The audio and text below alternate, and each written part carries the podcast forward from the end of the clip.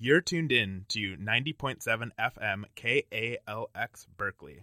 My name is Eric Sathi, and this is The Graduates, the interview talk show where we talk to UC graduate students about their work here on campus and around the world.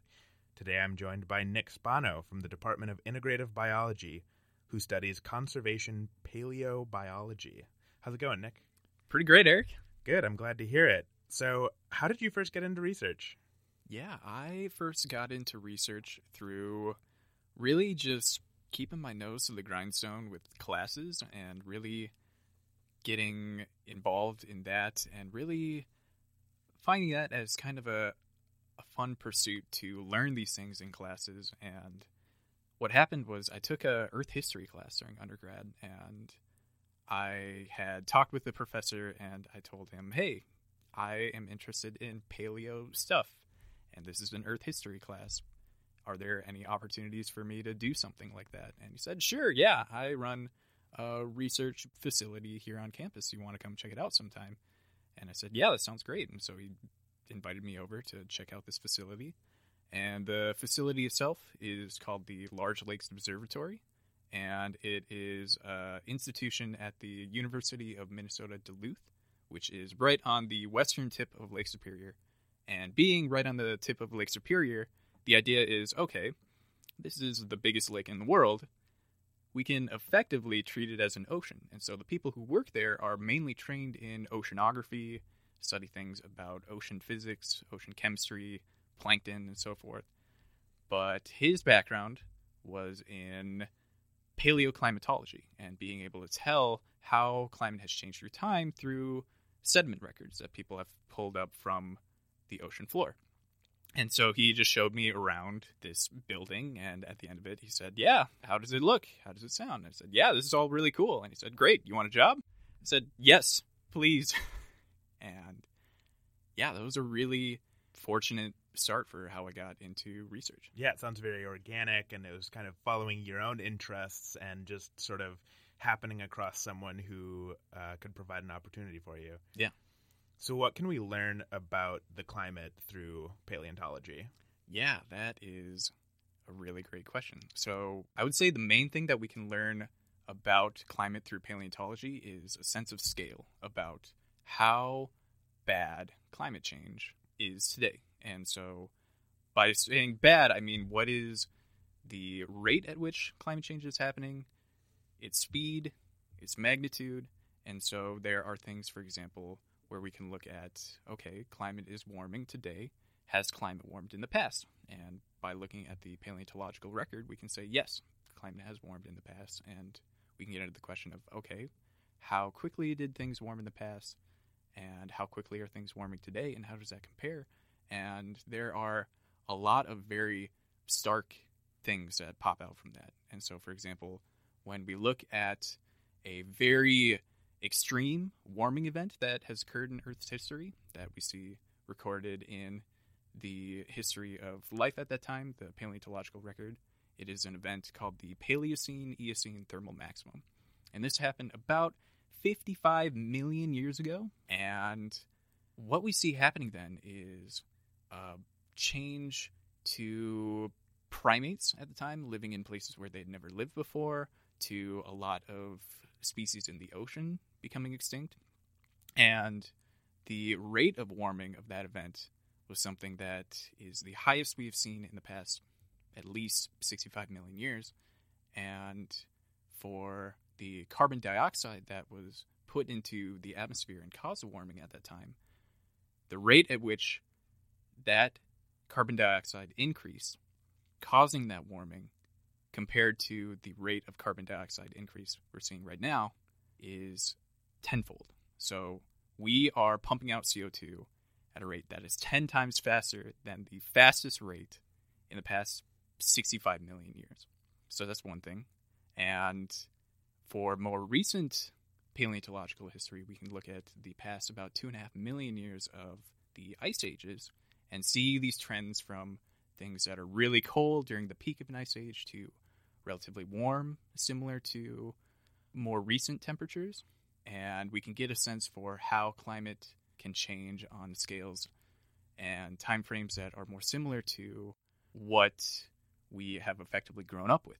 That is looking at communities in the paleontological record that include things like woolly mammoths and saber-toothed cats and mastodons, but also include things like moose and Canada geese and raccoons and black bears, and really get a sense for how climate change has affected those animals and those plant communities that are still around today, or at least very similar to those around today, and see what happened when climate change then.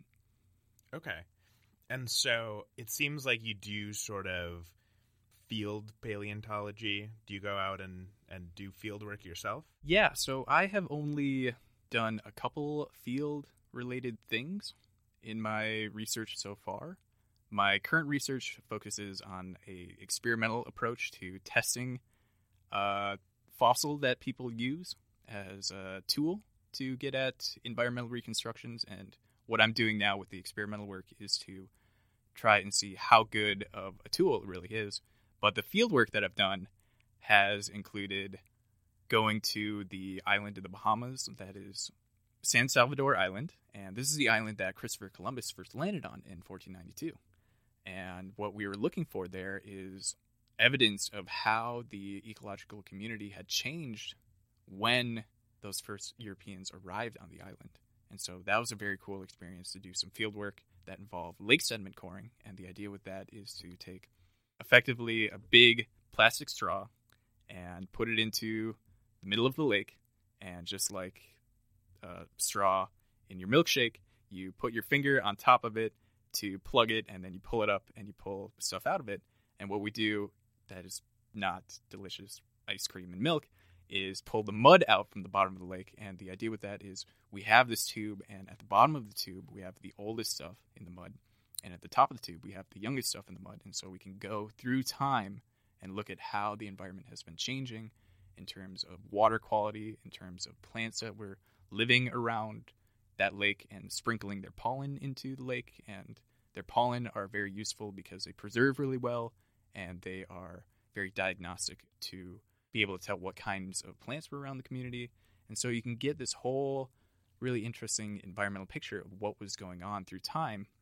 And especially with the case of lakes, because lakes are relatively common across the landscape in a lot of different places, you can get a lot of interesting environmental history. For example, with Christopher Columbus, how things happened there, how different domesticated plants have spread around the world, and so forth. So that's one example of field work that I've done. Some other field work that I've done earlier in my graduate career was some work that I did in Africa. So I got to go to a whirlwind tour, spending two weeks total in Kenya, Botswana, and Mozambique. And that was pretty wild. And yeah, that involved collecting some dung samples to try to get at some ecology of large animals and collecting dung samples of what? Yeah, so I was collecting dung samples from pretty much anything I could find, okay. elephants and zebra and some antelope and there's a lot of poop lying around in some places of the bush in Africa. Yeah, it turns out. So how did you know what kind of poop you got? Yeah, so I had a both a guidebook that I had with me and a local guide, especially when I was in Mozambique, was really helpful in being able to identify whose poo was whose. For elephant poo in particular, it is very easy to identify because it's about the size on the ground as a dinner plate, and each ball of poo is about the size of your fist. And the interesting thing about elephant poo in particular is that most of it goes pretty much undigested. And so about 75% of the dry mass of an elephant's poo is just grass and other plant material that just pass right through. And so, how did you use these samples in your research? Yeah, so I use them to try to get at getting back to what I was talking about earlier with this experimental work that I'm doing now, is trying to see if the poo had this dung fungus that I'm interested in. And so I'm interested in a dung fungus because we find spores of this dung fungus in these sediment records that wash into lakes, that wash into swamps, that wash into wet patches on meadows and so forth. And people in the paleontology community have been using the spores Those are the little reproductive cells of these fungi as an indicator for how many animals were walking around the landscape, especially large mammalian herbivores. And what people have found through looking at these spores that are incorporated into these sediment records is some interesting things about being able to time the extinction of a lot of ice age animals. So the idea is less spores means less poo, means less woolly mammoths, for example. And associated with that, people have been able to tie those changes in the amount of spores in a given record and those extinctions to cascading ecological consequences. So, one idea for North America, as an example, is that when we lost things like woolly mammoths, mastodons, and giant ground sloths that were about the size of an elephant, which is pretty wild. Sloths the size of an elephant. Sloths the size of an elephant. Uh, some of them, ones in South America, were actually about one and a half times the size of an elephant. Wow. And we have some reason to believe or suggest from their pelvic bones that they could have supported their weight on their hind legs, at least for some of the time. So it's pretty wild. So these things probably weren't hanging upside down in trees like the sloths that we know today. Right. Probably not, as far as we know. But yeah, so people have been able to find that based on the timing of these extinctions inferred from the spores of the dung fungus in these records, you see really interesting changes in the rest of the environment that are happening, where you see an increase in the amount of pollen from ash trees that takes off right at the same time, and you see a increase in the amount of tiny itty bitty little pieces of charcoal that wash into these sediment records as well, and people use the charcoal to infer what the fire patterns looked like on the landscape through time. And what we see happening is this landscape ecosystem radical change that was occurring in the context of warming that happened as we were coming out of the most recent ice age.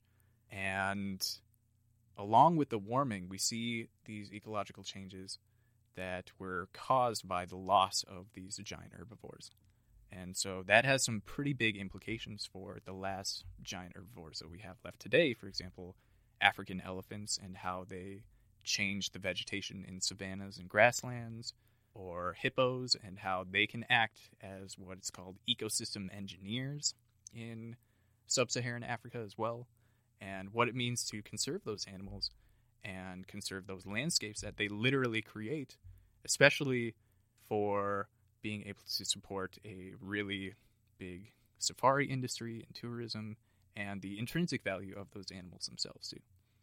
This is amazing. So it's really interesting that you're sort of using a resource that people might not think of as very valuable, you know, dung samples to make very well informed assumptions or guesses about what these ecosystems were like in the past. Yeah. And so it's something that it seems like the last place you might look for information like that. And I think that's a pretty fun pattern that pops up a lot of times in ecology and science and natural history is somebody is curious about something in its own right and it turns out to be important for all sorts of other things. Are you pretty unique in studying dung samples in paleontology and conservation biology, or is this sort of a common thing? I'd say I know some people who do that kind of work, but we are few and far between. Makes sense. Yeah, yeah. yeah. It's not the most charismatic of approaches to these things, but it can tell you a lot of really interesting information. Definitely. So you said you did field work in Africa, and I'm wondering if you have any crazy stories from your experience there. Yeah, I have at least one crazy story, which is the first country that I visited and the first place that I visited on my trip to Africa was a field site in Kenya. And what I was interested in doing first day was to go to a bunch of watering holes that were at this research station in Kenya and see what kinds of animals were around the watering holes, maybe get a sense of where they were pooping, and to really think of that as a comparison to where animals during the most recent ice age and before that might have been concentrating around lakes that we now use for the sediment records and the dung fungus. So we get up to this watering hole, and there is a herd of elephants that's drinking right at the edge of the watering hole, and it's beautiful. And there are mom elephants and auntie elephants and baby elephants, and there's a bunch of baby elephants, which is great. But next thing we know, and I have a photo of this very moment, you see mom elephants raising their ears up, pointing them at us, trying to look big, and they start walking towards us and speeding up, and we realize, oh my gosh. So we are booking it out of there, trying to get away from this herd of elephants, and we're driving around trying to get away from the watering hole, and we come around this bush, and there's a mama elephant who bellows at us, and she is probably, I'd say, no more than six feet away from trampling us. Wow. So that was my first day of field work in Africa. It's a good start. Yeah. and I'm still here. I'm So- glad to hear it. Yeah. Yeah. Me too. You have talked a little bit about the the coring method for the samples that you take. What's sort of the time scale on these cores? How far back can you go? Yeah, that's a great question. So it depends on the core itself.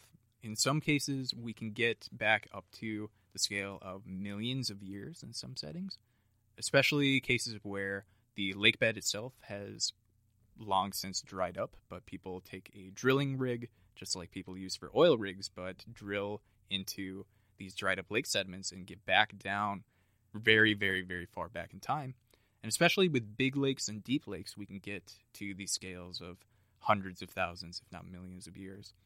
And a really cool thing that happens with some lakes is that based on the seasonal changes in what kind of plankton are present in the lake and how the water chemistry is changing in the lake throughout a year, you have these layers that form in the lake sediments that correspond to one year each, just like tree rings. And so we can get down to that level of being able to tell year by year how this environment has been changing through time. That's amazing. So you're from Minnesota. Mm-hmm. I'm from Minnesota. Mm-hmm. Minnesota has over 10,000 lakes. You betcha. Have you done any coring in Minnesota? I have, yes. So there are quite a few lakes around the Twin Cities area, and a lot of work that people at the University of Minnesota are really interested in is this approach to try to use these techniques from paleontology and geology of lake sediment coring to get at more recent history and more recent environmental change that's been going on in Minnesota. And so, for example, people have been looking at the history of plant domestication uh, within Native American cultures and how the signal of that is preserved in these lake sediment records, and how pollution can be recorded by heavy metals and other things that wash into the lake sediment records, and even the development of suburbs and urbanization can be observed by the different things that wash into these lakes, and that's a really cool thing about it is we can use these techniques to get at all of that information and have those records and have those archives and really measure the effects of say both how bad pollution has been in the past and see conversely how different policies have been enacted to to lessen that pollution have really made a difference. Okay, so we've been talking about North America now and sort of the paleontology, conservation, paleobiology that you've been doing here a little bit. I'd like to hear a little bit more about the landscape of North America and sort of what the ecosystem was like at this time that you're studying. Well, I'm always happy to chat about that. And so, for Minnesota in particular, as many people know, most of it was covered in an ice sheet that was in some places up to a mile thick. And so, a lot of Minnesota is rocky from rocks that washed out from the melting ice sheet. But there is a chunk of Minnesota that was actually missed by the waves of ice sheets that have been coming across the North American landscape for the past couple million years. And so that is very ecologically interesting. It's called the driftless area because we see both a less flat landscape in that part of the world and also a relatively higher number of different species, especially of amphibians and reptiles in that area. And the idea of that was, well, they weren't hit by the glaciers, so to speak. And so they were able to hang out there while these changes were happening, which is really cool. But more locally, within the Bay Area, I think there are some really cool things going on with the landscape and who is around and what was happening. Where if we go back to the peak of the most recent ice age, if you're going to build giant ice sheets and glaciers that characterize the ice ages as we know them, all that ice has to come from somewhere. And so that somewhere is the oceans. And when all of that ocean water was locked up in these ice sheets, it dropped down sea level significantly, such that Indonesia, as we know it today, was mainly just a large landmass connected to the rest of Asia.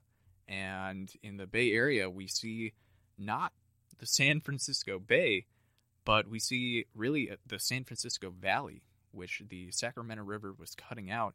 And if you look out on a clear day past the Golden Gate, you can see the Farallon Islands right on the horizon. And during the peak of the most recent ice age, the California coast extended 20 miles out all the way to those islands. Wow. And so we had this giant plain with grasses and all of this really cool stuff going on in California. And at that time, we had things like mammoths and mastodons and giant ground sloths and even camels that were living in the Bay Area. For example, when the downtown Berkeley BART station was being built, people were pulling camel bones out from the rocks and sediment that was there. So they were walking around Shattuck.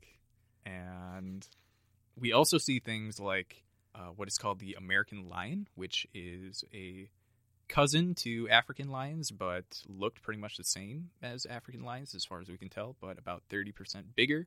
And we saw things like caribou and moose and deer and bears and all these other animals that are still around today, but then with this whole other half of the cast that is now extinct, which is pretty wild to think about.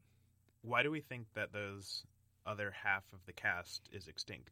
Yeah, that is the killer question that people have been trying to get at for the past 60 years now. And so, one of the first people to really try to get at this and the reason for why we see so few large animals today compared to the ice ages is this guy Paul Martin who he was a paleontologist at the University of Arizona and the story goes that he was a PhD student and he got his PhD studying peat and swamps and coring them and getting at the paleontology of that.